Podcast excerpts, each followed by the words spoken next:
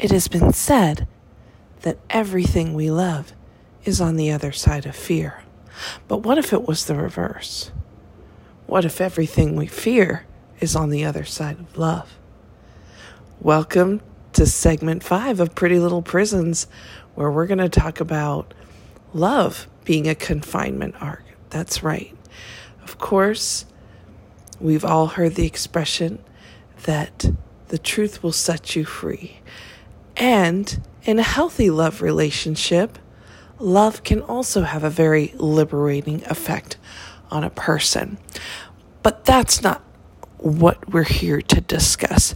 Pretty Little Prisons is a podcast that discusses anything that might threaten to keep us stuck from experiencing joy and discuss ways that we can attempt to overcome that and, and hopefully successfully overcome that. So that is the goal of this podcast is to get from A to B, right? To get you unstuck, to do whatever is possible to get you to make that mental leap or emotional leap that brings you into a space of feeling more liberated, more free than you did when you were experiencing a confinement arc.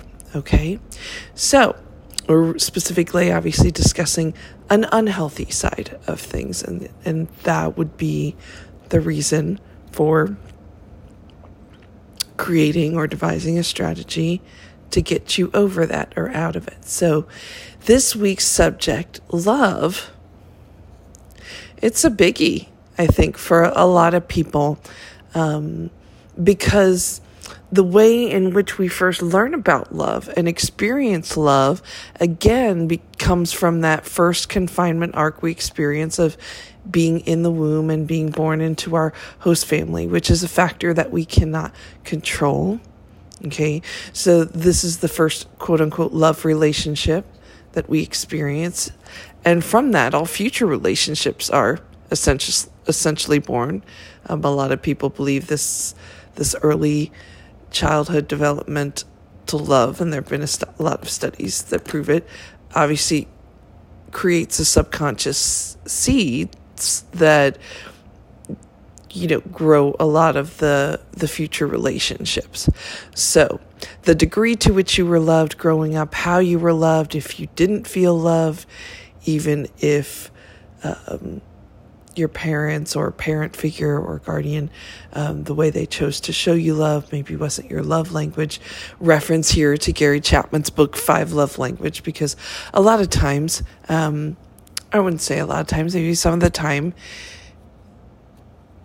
we may feel unloved in a relationship where the other person is actually just expressing love in a different language, right? If their acts of service, and your quality time, then them offering to wash your car doesn't make you feel loved necessarily, right? That act, whereas they think, well, I wash your car every week. Well, yeah, but she'd rather have, you know, uh, an hour of quality time playing a board game or uh, an hour of uh, a few hours spent uh, dinner and talking without looking at your phone, right? So a quality time person may not necessarily feel loved by someone whose primary love language is acts of service, okay?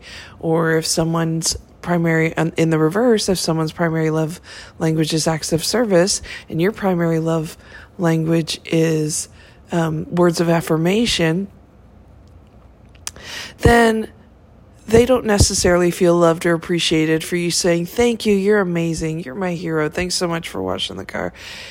No, they might expect you to offer to do something in return, right? An act of service being their love language, meaning they want you to mirror back what they receive. So, this on a very simplistic level, love languages um, can be. Um, a challenge in relationships. But more than that, we want to talk about obviously unhealthy relationships, recognizing them obviously is the key, observing patterns of behaviors. Um, fortunately, there's a lot out there to help identify these days. Um, but there's also a danger of putting people in a box just by classical behavior and not fully understanding another where another person's coming from. So, for example, uh, if a person and I'm not defending narcissists, but if a person displays one trait, maybe doesn't mean they're 100% narcissist, right? Um, but if you are in a narcissistic relationship or any kind of toxic relationship, then that's something you need to identify and find a way out. Because I think a lot of people maybe feel stuck in love, right? You adore this person, you can't imagine your life without them, and that is what's keeping you stuck, and that is what's keeping you justifying things that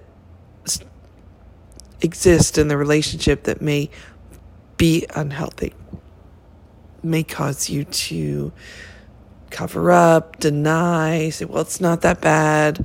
I'm fortunate because, I'm grateful because. So be careful when you're doing that, when you're justifying a relationship. That's usually, uh, you know, a key there's something wrong, right? Well, nothing's perfect. Okay, that is true. Nothing's perfect. But on what level, how detrimental is this? What kind of abuse is happening? Is it mental? Is it physical? Or is it just a lack of fulfillment, right?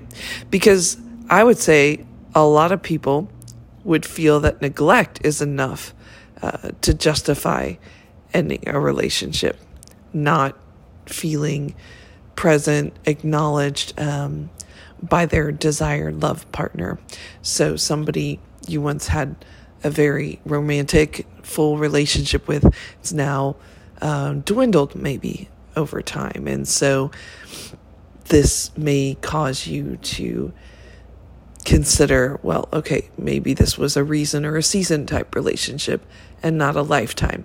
Because make no doubt about it, epic love, real love, true love stands the test of time. Nothing can destroy it.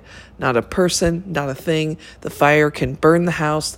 The hurricane, the tornado can take the house. And as long as you two are standing there together, looking at each other, thank God we still have each other and that's all we need. We'll start over. We'll start again.